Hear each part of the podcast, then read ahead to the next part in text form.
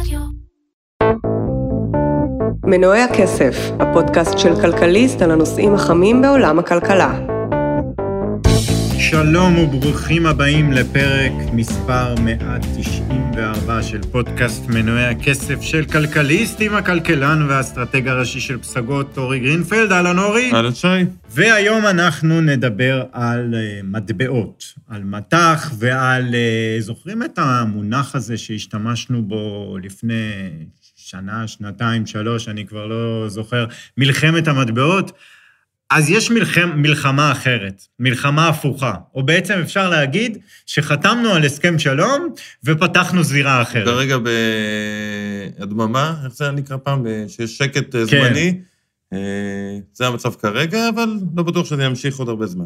כן, אבל בהחלט השוק הזה, השווקים האלה של המטבעות סוערים לגמרי. גם נדבר על מה, מה קורה בדולר שקל, אבל הסיפור הפעם הוא, הוא, הוא מעבר לבועה הקטנה והנחמדה שלנו פה עם השקל, נכון? הסיפור הוא, הוא הרבה יותר רחב, וכדי להבין את הסיפור צריך אה, אה, את הקונטקסט, והקונטקסט פה הוא, הוא ללא ספק קשור למה שאנחנו מדברים פה הרבה זמן, האינפלציה. האינפלציה והריבית, ובעיקר הריבית בארצות הברית, ואולי רק נסביר עד כמה הסיפור הוא סיפור רחב, אנחנו מדברים על זה שהדולר התחזק מול השקל, הגענו ל-3.31. אה, מפברואר הדולר התחזק מול השקל ב-4.8 אחוזים, נכון לרגע זה. מול היין היפני הוא התחזק ב-14.4 אחוז, זאת אומרת, יש שם פיחות הרבה יותר חד, כמעט 15 אחוזים.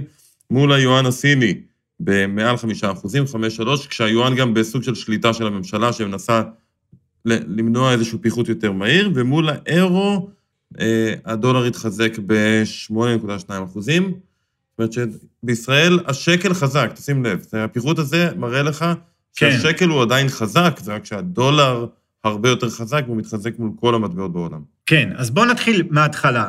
אה, אה, אז הדולר מתחזק בעולם, ו... אחת הסיבות, דיברנו על זה, ש, שעכשיו המצב בשווקים ובכלכלות הוא לא משהו וכולם הולכים לדולר. אבל זו הסיבה היחידה שבעצם הדולר מתחזק? אז לא, זה, זה, זה התחיל בזה, אה, וזה הפך להיות אה, משהו אחר לגמרי. כשהדולר מתחזק יש אי שקט וקצת אה, ירידות בשווקים, מה שנקרא flight to safety, ריצה לנכסים בטוחים, והדולר הוא עדיין הנכס הבטוח ביותר בעולם. אה, ולכן אה, באמת אה, כשהתחילו הרעידות בשווקים ראינו את הדולר מתחיל להתחזק. אבל מה שקורה עכשיו זה בעיקר סיפור של העלאות הריבית בארצות הברית. שבוע שעבר לא עשינו פרק, ובינתיים ראינו בשבועיים האחרונים את הריביות בארצות הברית, נדבר על הריביות הארוכות יותר, בשוק האג"ח לחמש שנים, לעשר שנים, ממשיכות לעלות בעידוד של הבנק המרכזי. ראינו בשבוע האחרון את הבכירים ביותר בבנק המרכזי הברית, הבכירים של הפד, כולל פאוול עצמו, כולל אה, נשיא הפד של סנט לואיס, אה, כולל נשיאת הפד של ניו יורק, אם אני לא טועה, באים ואומרים... בריינארד, אתה מתכוון? לא בריינארד. שהיא כבר מונתה להיות... היא הסגנית, גם כן. היא דיברה, נכון, גם היא דיברה, וגם... שכחתי את השם שלה. לא חשוב. אה, יש 12, אגב, למי שלא מכיר, יש בפד, לפד יש 12, 12 סניפים ברחבי ארצות הברית, לכל סניף כזה יש נשיא, ויש, הנשיאים האלו מצביעים בעצם בהחלטות הריבית של הפד ברוטציה, לא כולם בכל רגע נתון.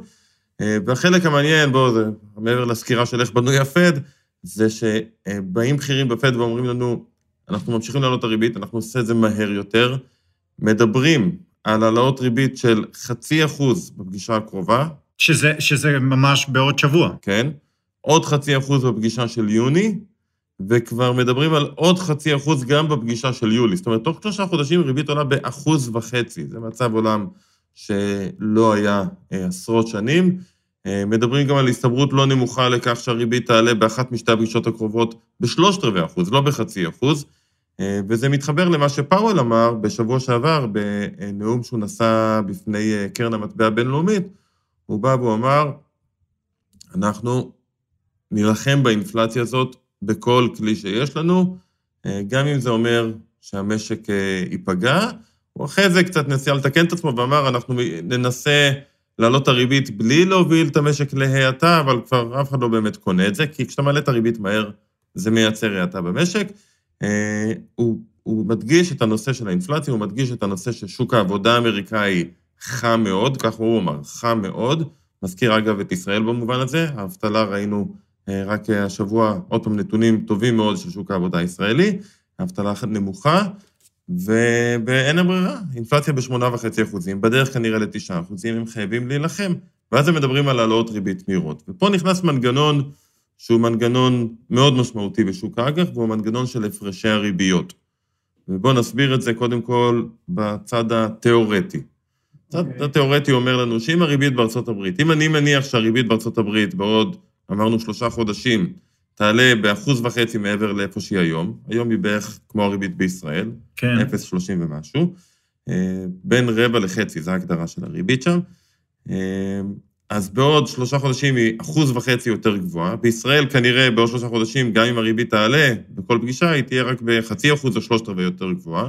זאת אומרת שאני כמשקיע ישראלי כביכול, רוצה היום לקחת את השקלים שלי, להמיר אותם לדולרים, ולהשקיע אותם בארצות הברית, שם יש לי ריבית יותר גבוהה. אני מעדיף להפקיד בבנק שם, או לקנות איגרת חוב של ממשלת ארצות הברית ולא של ישראל, אה, ואז מה שאני עושה, דרך ההמרה של השקלים לדולרים, בעצם יש ביקוש נורא גדול לדולר, והדולר מתחזק. זה המנגנון התיאורטי. ככל שהריבית במקום אחר בעולם יותר גבוהה, אני ארצה לקחת את הכסף שלי למקום הזה. בדיוק, אתה תמיר את השקלים שלך לכסף של המקום הזה ותשקיע אותו שם.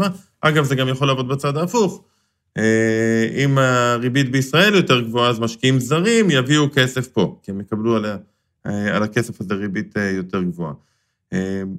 אגב, משקיעים כמוני וכמוך, או, או, או גופים גדולים, איפה בדיוק זה מתחבר? אז פה באמת אה, נכנס ההבדל בין הצד התיאורטי לצד המעשי. כי תיאוריה, אתה יודע, אה, זה נחמד, אבל אין אה, כל כך קשיים בתיאוריה. ובפועל אני לא חושב שאנחנו רואים, היסטורית לפחות, ריצה לנכסים אמריקאים של הציבור הישראלי, שבאים ואומרים, איזה יופי, אני יכול להפקיד כסף בבנק בארה"ב, לקבל אחוז וחצי, אז אני אסגור את החשבון בנק שלי פה בישראל, אפתח חשבון בנק בארצות הברית. כן. אה, זה לא באמת קורה. לא, לא, לא. תיאורטית זה נחמד, זה לא באמת קורה. זה כן קורה במידה מסוימת בהשקעות של גופים גדולים, קח את הגופים המוסדיים למשל פה בישראל, שאולי חלק מהאגרות חוב הישראליות ימירו לאגרות חוב אמריקאיות, שיתנו ריבית גבוהה יותר, אבל גם זה לא קורה הרבה. זאת אומרת, תסתכל אחורה, רק ב-2018 הריבית בארצות הברית הייתה 2.5 אחוזים ופה הייתה 0.1, ולא ראית כסף כל כך מהר עובר לאג"ח אמריקאיות, ממשיכים להשקיע באג"ח הישראליות, הבטוחות מבחינתנו, זה אג"ח של ממשלת ישראל, במטבע שאני מכיר וכן הלאה. איפה זה כן פוגש אותנו בעולם האמיתי? זה פוגש אותנו במה שנקרא אה, שוק הגידור. שוק הגידור זה השוק שדרכו בעצם גופים, יכול להיות גופים פיננסיים או גופים ריאליים, מגנים על עצמם מפני תנודתיות של המטח. בואו ניקח דוגמה, חברת, אה, חברה ישראלית שמוכרת בארצות הברית בהיקפים גדולים, בוא נגיד... בדולרים, זאת אומרת ההכנסות שלה בדולרים? בדיוק, מוכרת בארצות הברית, הכנסות בדולרים, הוצאות פה בארץ בשקלים, שכר היא משלמת בשקלים, שכר דירה היא משלמת בשקלים, לספקים שלה, זה שעושה את האוכל אה, אה, במזנון במפעל, משלמים בשקלים, אז היא מוכרת בדולרים, צריכה, ההוצאות שלה היא בשקלים, נגיד, קח חברה גדולה, לא יודע, אינטל, אה, וויקס, מובילאיי, לא חשוב. כמעט כל חברה גדולה בעצם היום כן, לא מוכרת רק בישראל. זה לא חייב להיות הייטק, כן. דרך אגב. כן. גם חברות שמייצרות לואו-טק, שמוכרות הרבה בחו"ל.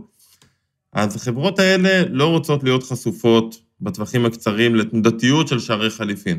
כי זה מוסיף אי-ודאות בעצם. בסוף יש לך דוח מדי רבעון או מדי חצי שנה, תלוי איפה אתה נסחר, ואתה צריך להרגיש, להראות בדוח עליות ירידות, אתה לא רוצה לראות את הרווח שלך עולה ויורד, כי פתאום הדולר יתחזק, הרי אם הדולר מתחזק, אז בעצם הם מקבלים על הדולרים שלהם יותר שקלים, הם מרוויחים כביכול יותר. כן. אם הדולר יורד, אז הם מפסידים כסף. ולכן הם עושים מה שנקרא גידור. גידור זה בעצם, אני מקבע להיום את שער החליפין. באה אינטל, ניקח כדוגמה, אומרת, אני יודעת שבעוד שלושה חודשים אני אמורה לקבל איזושהי הכנסה מאוד גדולה ממכירה שעשיתי, אני אמורה לקבל 100 מיליון דולר, אני רוצה שאת ה-100 מיליון דולר האלה, היום הם שווים 3.3, 330 מיליון דו- שקלים, כן. אני רוצה שזה מה שזה יהיה שווה, 330 מיליון שקלים. לא שפתאום זה יהפוך לי ל-300, וגם לא שיהפוך לי ל-350, אני רוצה את הוודאות. ואז הם הולכים לגוף פיננסי, שהם- זאת אומרת, לנטרל את ההשפעה של תנודתיות השער החליפין. זה בדיוק. כל מה שהם רוצים. בדיוק, זה נקרא לגדר את שער החליפין. איך עושים את זה בעצם? מה שהם עושים, לוקחים הלוואה דולרית, קונים, בה, ממירים כבר היום לשקלים, ובעצם מצד אחד לוקחים הלוואה דולרית, ואת השקלים שמקבלים מפקידים אה, בשקל, בבנק מקומי. כן. עכשיו, אם הריבית בארצות הברית עולה, זה בעצם אומר שהעלות של ההלוואה עלתה, כי ההלוואה היא דולרית. אם היא עלתה יותר מהריבית הישראלית, הכוונה. כן. פער הריביות הזה בין הריבית של ההלוואה לריבית שאתה מפקיד את הכסף לשלושה חודשים הקרובים כדי שתהיה בוודאות שיהיה לך את הכסף הזה, זה נקרא פערי אה, הריביות של הגידור. הפער הזה, ככל שהוא גדל, בעצם אומר עלות הגידור עולה, ואז אם הלווית דולרים והעלות של הדולרים עלתה, אז השער החליפין יעלה, כי יהיה יותר ביקוש כבר היום לדולרים האלו. זאת אומרת, בפועל, שוק הגידור, שהוא שוק מאוד גדול, מאוד נזיל, זה עובד גם לחברות ריאליות. אגב, גם חברות פיננסיות מגדרות. אנחנו יודעים שהגופים המוסדיים שמנהלים את הפנסיות שלנו, יש להם השקעות בחו"ל, הם קונים מניות של גוגל או של טסלה או של אה, בנק אוף אמריקה, אה, ואת ההשקעות האלה, לפחות חלק מההשקעה הזאת, מגדרים את השינוי בשער חליפין, כדי שהתוצאות שלהם, התשואות שמשיגים לנו בפנסיה, לא יעלו וירדו עם השער חליפין יותר מדי. אה, אז שוק הגידור הוא שוק מאוד נזיל, עם המון כסף, ושם כשפערי הריביות עולים, זה מיד משנה את שערי החליפין, ומיד משפיע על הביקוש וההיצע של דולר מול שקל, ומפה בא עיקר ההשפעה, אני חושב. וזה נכון ל- לרוב אה, צמדי המטבעות בעולם, אה, דולר יורו, דולר ין, כל- נכון כמעט כולם. מקום בעולם. כשאנחנו מסתכלים על הדולר ין ועל הדולר אירו, זה אפילו עוד uh, מתחזק. זה כאילו אותה, אותו היגיון על סטרואידים. כי היין והאירו, בגלל שהריביות שם הן אפסיות, אה, אפסיות באמת, לא אה, 0.35. נזכיר, הריבית באירופה, הריבית על פקדונות היא בכלל מינוס חצי אחוז, אה, והריבית בפועל היא אפס בבנקים, והריבית ביפן היא 0, 0.1 באזור הזה, אוקיי. ואז נוצר מה שנקרא, אלו מטבעות של carry trade. מה זאת אומרת מטבעות של carry trade? אני יכול היום לבוא, לקחת הלוואה באירו בריבית אפסית, כן. לכל דבר, זאת אומרת, אין לי עלות להלוואה, אני, כל עוד אני יכול להחזיר אותה, הכל טוב. לקחת כסף, להשקיע אותו בשוק ההון או בנדל"ן או במה שאני רוצה, ומתישהו להחזיר את הכסף, בהנחה שעשיתי גם תשואה, להחזיר את הכסף, עוד פעם, אין לי עלות לריבית, אני יכול את ההשקעה שלי לעשות במטבע אחר. זאת אומרת, אני לוקח הלוואה באירו, ממיר אותה מהר לדולרים, משקיע ב-S&P 500, ואחרי חודשיים, אם הרווחתי, מחזיר, מחזיר את ההלוואה לבנק, אומר להם תודה רבה על השירות בעלות אפס שנתתם לי, ונהניתי גם מתשואה, בעצם, וגם אני מיד משפיע על שער חליפין, כי נוצר ביקוש גדול לדולר. כן. אה, אם כולם יעשו את זה. אה, אז כשה- כשהריבית היא אפסית, במקומות כמו יפן או, או אירופה, זה מייצר גם מה שנקרא מטבע של carry trade, שבעצם לא אכפת לך לקחת הלוואה, כי אתה לא משלם עליה, אה, וזה רק הופך את התהליך הזה לעוד יותר חזק, אה, עד שהשווקים יורדים. ואז אם לקחתי הלוואה באירו, המרתי אותה לדול- לדולר, והכל בסדר, אבל הפסדתי על ההשקעה שלי, אז כל התהליך הזה של ה-carry trade הרבה פעמים פתאום כן. אה, נעצר ומייצר מצב הפוך, כי אנשים בעצם צריכים להחזיר אה, אירואים לבנק כשהם לקחו את ההלוואה, ואין להם מספיק אירואים, כי הם הפסידו כסף על ההשקעה, אז הם נאלצים לקנות אירואים, וזה קצת הופך את התהליך, אנחנו עוד לא שם. למרות הירידות שהיו, אנחנו עוד לא שם.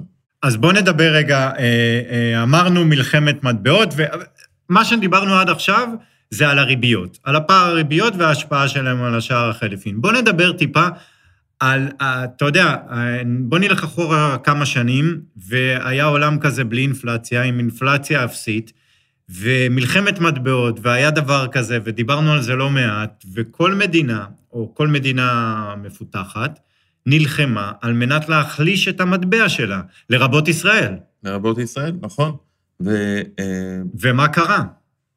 האמת שלא קרה הרבה, וזה הקטע במלחמת המטבעות, שהיא מלחמה בדרך כלל בלי יותר מדי תוצאות. בואו בוא נסביר רגע מה הרעיון. הרי כל מדינה כביכול הייתה רוצה שהצמיחה במשק שלה תהיה גבוהה יותר. חלק מהצמיחה הזאת זה הייצוא, וכדי שיצואנים ירוויחו יותר, כמו שאמרנו קודם, הם צריכים שהמטבע המקומי יהיה חלש. כן. זאת אומרת, אם היינו מקבלים על אה, כל דולר 4, 4 שקלים, אז חברות הייטק היו מאוד נהנות. כן, להרוויח הרבה בחו"ל ולשלם קצת בארץ. בדיוק. אה, ומה שעשו הרבה מדינות בתקופת אה, מ-2010 עד 2020, זה בעצם פעלו כדי להחליש את המטבע המקומי. איך עשו את זה? למשל, להוריד את הריבית, או לקנות דולרים, כמו שבנק ישראל עשה. מה בעצם קרה בין הגושים הגדולים? ארה"ב רצתה שהייצוא שלה יהיה אטרקטיבי יותר, אז היא הורידה את הריבית. אירופה פתאום ראתה שכולם קונים, בואו ניקח, את יודעת, התחום שאפשר להבין את זה הכי טוב זה תחום התעופה. אם הדולר יורד כתוצאה מזה שארצות הברית הורידה ריבית, אמרנו, פערי הריביות זה מה שמשנה, כן. אז אם הדולר נחלש, פתאום הופך לי, אני, אני חברת תעופה, לא יודע, וייטנאמית, לקנות בואינג הופך להיות יותר זול, כי זה בדולרים. כן. הדולר נחלש. אז אני אקנה בואינג. האירופאים רואים שהיצואנים שלהם בבעיה, כי כולם קונים בואינג ולא איירבאס, אז גם הם מורידים את הריבית. ואז השער החליפין חוזר לאותה נקודה שהוא היה, אולי אפילו פתאום האירו נהיה חלש יותר. ואז כולם עוברים לקנות איירבאס, אז אמריקאים עושים עוד מהלך. בסוף, מה שקורה הרבה פעמים, צריך לזכור ששער חליפין זה מונח יחסי. זה כמה שקלים לדולר, כמה אה, דולרים לאירו. זאת אומרת, משחק סכום אפס. בדיוק, אז בסוף כולם, בטח בגושים הגדולים, הגיעו למצב שהריביות הן אפסיות, כי ירדו וירדו וירדו וירדו וירדו, והשער חליפין נשאר בדיוק באותו מקום. כן. עכשיו, כביכול אתה אומר, וואי, איזה, איזה משחק סכום אפס, איזה מין שיטה זאת שאתה עושה הפחתות ריבית ולא קורה כלום, אז זה לא שבאמת שלא קורה כלום, ככל שהריבית יותר נמוכה, ככה גם הלחצים האינפלציוניים גוברים, אבל בין השנים 2010 ל-2020 לא היו לחצים אינפלציוניים בעולם. כן. להפך, בהרבה מקומות בעולם האינפלציה הייתה נמוכה מדי, והבנקים המרכזיים אמרו, אין לי בעיה להוריד את הריבית לאפס. אני מבין שאין לזה יותר מדי השפעה, כי כשאני אוריד גם השניים יורידו, אבל אין לי בעיה, זה לא מייצר אינפלציה, אינפלציה נמוכה, וגם אם זה ייצר אינפלציה, אז אני דווקא רוצה שתהיה קצת אינפלציה. האינפלציה הייתה נמוכה מדי, שלילית, בחלק מהעולם. כולל ישראל, אגב. כן. ואז הגיע 2020 ואנחנו במצב עולם אחר. פתאום יש אינפלציה בכל העולם. בארצות הברית, כמו שאמרנו, 8.5 אחוזים, באירופה סביב ה-6 אחוזים, תלוי על איזה מדינה מסתכלים. אה, ביפן, אגב, היא עדיין נמוכה יחסית, האינפלציה, אה, סביב ה-2.5 אחוזים.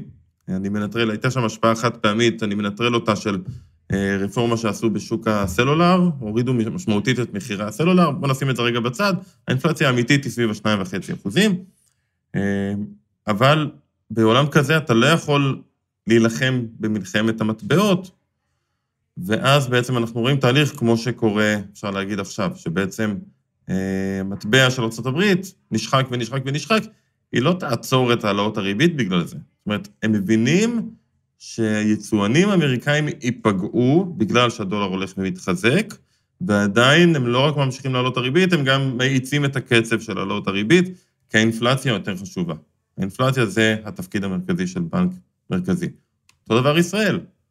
אתה זוכר את התקופה שבנק ישראל קנה דולרים? המון. המון. מ-2008 עד לפני חודשיים. נכון. כבר לא קונה דולרים. כי הוא לא יכול, אין שום היגיון בלקנות דולרים כשאתה בעצם מנסה להילחם באינפלציה, כשאתה מעלה ריבית. אלה שני תהליכים שהם מנוגדים. זאת אומרת שעכשיו בנק ישראל לא כזה אכפת לו אה, אם הדולר יישאר בשלוש-שתיים או אפילו ירד. זה אפילו יעזור לו, כי ככל שהשקל חזק יותר, נכון, היצואנים נפגעים, מצד שני, המוצרים המיובאים זולים יותר. כמה פעמים דיברנו בחודשים האחרונים על זה שהאינפלציה בישראל אומנם עלתה, אבל היא נמוכה לעומת שאר העולם, כי השקל חזק. כן. זאת אומרת שמחירי השינוע קופצים במאות אחוזים, ואני מביא לפה מכונת כביסה באונייה, אז כן, המחיר של מכונת הכביסה עלה בדולרים, בשקלים זה פחות נורא. אז דווקא במובן הזה, התחזקות של השקל תעזור לבנק ישראל להילחם באינפלציה במובן מסוים, אולי תעזור לו להעלות הריבית פחות פעמים ולפגוע במשק. העלאת ריבית זה כלי מאוד חד, זה לא סכין ניתוחים. כן. זה פטיש חמש קילו שפוגע במשק בכל מקום, אז בעצם זה סוג של עוזר. אה, ולכן אנחנו כרגע אה, לא נראה את בנק ישראל עושה משהו. עוד פעם, השקל בכלל נחלש. השאלה המעניינת פה זה איך, אני חושב, יפן והאירופאים יגיבו. בינתיים הם לא מגיבים למה שקורה. בדיוק, איך הם יתמודדו עם זה? יותר מזה שהם לא מגיבים, היפנים בכלל אומרים, אנחנו גם לא מתכוונים להגיב. רק אתמול, אה, נגיד הבנק המרכזי ביפן אמר שהוא ממשיך עם המדיניות הנוכחית שלהם, שהיא מדיניות מאוד מאוד מרחיבה. מה שהם עושים זה לא רק שהריבית היא אפס, הם גם שומרים על הריבית הארוכה, על האג"ח עצמו, באפס. הם כל הזמן מדפיסים ינים וקונים אגרות חוב של הממשלה היפנית, כדי לשמור על התשואה של איגרת החוב לעשר שנים ברמה של 0.35 אחוזים. זה, זה, זה, זה משהו מוצהר או... מוצהר לחלוטין, זו המדיניות. הם קוראים לזה Yield Curve Control, שליטה על עקום התשואות. הם בעצם אומרים לנו, אנחנו כבנק מרכזי פעם ידענו רק לשלוט על הריבית הקצרה, ריבית ליום. זה הריבית שהם מכריזים. הריבית היום היא 0.35, אומר בנק ישראל, הכוונה היא שאם אתה בנק מסחרי, ואתה רוצה לקחת הלוואה מבנק ישראל ליום, זה יעלה לך 0.35. זו המשמעות של ריבית בנק מרכזי. בא הבנק המרכזי היפני אומר, לא, אני רוצה לשלוט יותר, אני שולט על כל הריביות. ריביות לשנה, לשנתיים, לחמש, לעשר, הוא עושה את זה דרך זה שהוא כאילו שולט על הריבית הארוכה, וזה בעצם לנהל מדיניות של ריבית אפסית על סטרואידים, זו המשמעות. והוא אמר אתמול שהוא ממשיך עם זה. למרות שהיין נחלש, הוא כבר 130 אה, ין לדולר, אה, ואמרנו, כמעט 15 אחוזים, אה, תוך כן. חודשיים וקצת. הוא אומר, אנחנו לא מתכוונים לשנות את המדיניות, ויש לו יתרון, עוד פעם, כי האינפלציה ביפן היא לא מאוד, היא עלתה, אבל היא לא מאוד מאוד גבוהה. באירופה המצב נהיה יותר ויותר מסוכן, כי כרגע הם לא מדברים על העלאת ריבית, הריבית שם, נזכיר, עדיין שלילית. הם לא מדברים בבירור על העלאת ריבית, האירו ממשיך להיחלש, אה, הם פשוט, אני חושב, מפחדים בעיקר בגלל הסיפור של רוסיה-אוקראינה עם המון אי-ודאות סביב הגז. הם לא רוצים להתחיל תהליך של העלאת ריבית, שעוד שנייה יכול להיות שם, שם במיתון עמוק בגלל מה שקורה ברוסיה ואוקראינה. אבל, ובעיות... אבל עדיין הם בבעיה, אם דיברנו בהתחלה על פערי הריבית בין ישראל לארה"ב, אז פערי הריבית בין אירופה לארה"ב... הולכים וגדלים בקצב יותר מהיר, מה שאומר שהאירו מקבל לחצים לפיחות יותר חזקים, וזה מתגלגל בסוף לאינפלציה. באירופה. המוצרים שמיובאים באירו ממקומות אחרים בעולם, לא מגוש האירו, צריך לשים לב, שזה כן. כאילו סוג של יתרון שיש לאירופה, שהאיטלקים מייבאים לא מעט מצרפת או מגרמניה, אז, אז בסוף זה נשאר כאילו באותו מטבע, אבל מה שמייבאים בדולר מאוד מאוד מתייקר. ובאירופה האינפלציה היא לא נמוכה. היא לא 2.5% כמו ביפן, והיא גם לא 3.5% כמו בישראל, היא סביב ה-6%, והיא מאוד עולה בגלל מחירי האנרגיה, בטח אם פוטין באמת יבצע מהלכים בעולם הזה, כמו שהוא התחיל עם פולין, ויסגור ברזים. אה, ולכן האירופאים בפחד, אבל יכול להיות שלא תהיה להם ברירה. הם יצטרכו להעלות הריבית מהר, כדי למנוע מהאינפלציה לברוח, והם יאלצו להעלות ריבית תוך כדי מיתון במשק. או שהם יגיבו באיחור כמו תמיד. כן, הם מנומנמים, האירופאים כן, כן. מנומנמים, לא ממהר. אבל אתה יודע, לפעמים כשאתה נזכר מאוחר ואין ברירה, אתה עושה את זה דווקא בעיתוי הכי גרוע, ותוך כדי מיתון להתחיל להעלות ריבית מהירות, זה ממש חונק את הכלכלה. אמ, איך אומרים בצרפתית, נקווה לטוב. כן. אוקיי, אז, אז, אז בגדול, רק לסכם את החלק הזה, זה, זה, זה, זה העולם החדש שבו אנחנו צריכים להתרגל להיות בשוק המטבעות, בו בה כל מדינה נלחמת על מנת לשמור על העוצמה של המטבע. למה מעניין שזה לא העולם החדש, זה העולם הישן-ישן. כן. מה שחווינו בין 2010 ל-2020, זה היה מצב עולם לא נורמלי. בדרך כלל מדינה רוצה שהמטבע שלה יהיה חזק. זה תמיד היה הגאווה של מדינה, שקל שלי כן. חזק זה גאווה, וכשהשקל יתחזק יותר מדי, אז כאילו זו הייתה בעיה, אבל זה נבע מזה שהאינפלציה הייתה נמוכה. אותו דבר, התפיסה של בנק מרכזי, אתה יודע, אני מדבר עם מנהלי השקעות צעירים, אני מדבר במצגות שאני נותן בחברות אה, אה, הייטק, אז יש אנשים שמתעניינים בשוק, ואומרים, אה, אין מה לדאוג, כי הבנק המרכזי יבוא להציל אותנו בסוף. וזה איזושהי התניה פבלובית, כמו שאומרים, של השנים 2010 עד 2020. שתמיד שיהיה רע, אז יבוא הבנק המרכזי ויציל אותנו. וזה לא המצב הנורמלי. המצב הנורמלי שבנק מרכזי מגיב לאינפלציה, גם אם זה אומר שהשוק יורד, גם אם זה אומר שהכלכלה נכנסת למיתון, הוא מחויב לאינפלציה. כן. כל עוד האינפלציה גבוהה, אין להם ברירה, והם ימשיכו לעלות ריבית, גם אם העלויות יהיו קשות. אוקיי, עד כאן החלק הזה, נעבור לחלק השני של הדבר המוטרף שקרה השבוע, ואולי לא שמתם אליו לב. אה, אני אתחיל? כן, אתה. אה, מצאתי עבודה, מחקר מאוד מעניין, האמת שתלוי את מי, את מי, אתה יודע. אה, המחקר נעשה בארבעה מחוזות בארצות הברית, שלושה בקליפורניה, אחד במרילנד, ובדקו בין השנים 2016 עד 2019, זאת אומרת, יש פה הרבה שנים של בדיקה, מה קורה, מה התגובה של הצרכנים למגבלות על שקיות בסופר. גם בישראל, כן, שהתחילו כן, לקחת כן. 10 אגורות לשקית, ואחרי הרבה הרבה שנים של מחקר, הם... אה, האמת שאתה יודע, זה זה מה שמצחיק במחקר האקדמי, אחרי הרבה שנים הם הגיעו למסקנה שהיא די ברורה לכולם, אז טוב שעשו את המחקר, שזה לא משפיע בשום צורה שהיא. להפך, בחלק מהמקומות זה בכלל מעודד שימוש יותר בשקיות ניילון. הם ראו שכששמים איזשהו מחיר נמוך מדי, אז בעצם אנשים לוקחים עוד שקיות. כי אנשים אומרים, אוקיי, פעם שזה לא עלה כסף, התביישתי לבקש עוד שקית, עכשיו אני משלם על זה, אז תביאי עוד שלוש, יש לי בבית שקית לזבל וכן הלאה. המוח האנושי הוא משהו. כן. אה, והם הראו שאיפה שהיה מחיר גבוה לשקיות ניילון, או איפה שעשו בן מוחלט, יש מקומות שיש בן על שקיות, אסור לתת שקיות ניילון, מה שקרה זה שבעצם הצרכן קנה יותר שקיות זבל בגדלים קטנים. ממש עקבו אחרי נתונים של אה, מכירות, אז שקיות זבל, כמו שאנחנו מכירים, רגילות, הגדלים הקטנים, פשוט הציבור, השקיות של הסופר, מעבר לזה שהם עזרו לנו לקחת את המצרכים הביתה, שימשו בעצם בבית כשקיות זבל. כן. ברגע שאין לך אותם, אז אתה קונה אחרות, כך שבסוף, מבחינת השפעה סביבתית, לבנים האלה או למחירים, לעלות של שקית, אין שום השפעה, להפך, היא אפילו בכלל, במידה מסוימת יכולה לעודד שימוש בפלסטיק. אז אני מציע שיחשבו על רעיון חדש. מעניין. אה, השבוע נשבר שיא עולם חדש במחיר של חבית וויסקי. זה נמכר במכירה פומבית בבריטניה במחיר של אה, 1.3 מיליון דולר. זה מסוג אה, מקלן, וויסקי מקלן. זה לחבית?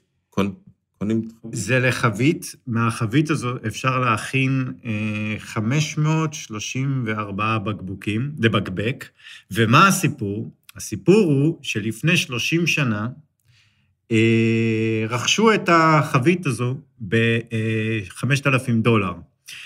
והיא הייתה איפשהו במחסן של אה, מקלן, ואף אחד לא ממש התייחס. והיום, והשבוע החליטו, לאחרונה החליטו למכור אותה, וזה היה המחיר. וזה כמובן שבר שיא עולמי. אגב, אה, אם אתה עושה את החישוב, אה, הם יכולים למכור כל בקבוק ביותר מ-2,000 דולר. אה, כן, אומרים שזה וויסקי מאוד מחובה, איכותי ביותר. והשיא הקודם, אגב, היה אה, ב-2021, לפני שנה בדיוק, שחבית וויסקי מעץ דובדבן נמכרה בחצי מיליון דולר. אה, אני שואל את עצמי למה אין קרנות שמשקיעות בוויסקי. בדיוק. אפשר לעשות כאלה צורות על הדברים האלה, רק צריך מישהו שמבין בזה. והרבה סבלנות לא למכור שום דבר במשך 30 כן. שנה. זה לא נעים לי, אני שותה בדרך כלל עם קרח, לשים קרח בכזה וויסקי, אתה לא שם בזה קרח. כן. לא, לא. ואני לא יודע מאיזה הזדמנות אתה תפתח בקבוק של 2,500 דולר, אבל אה, באירועים מיוחדים בלבד. אוקיי, תודה רבה שהאזנתם, נשתמע בשבוע הבא.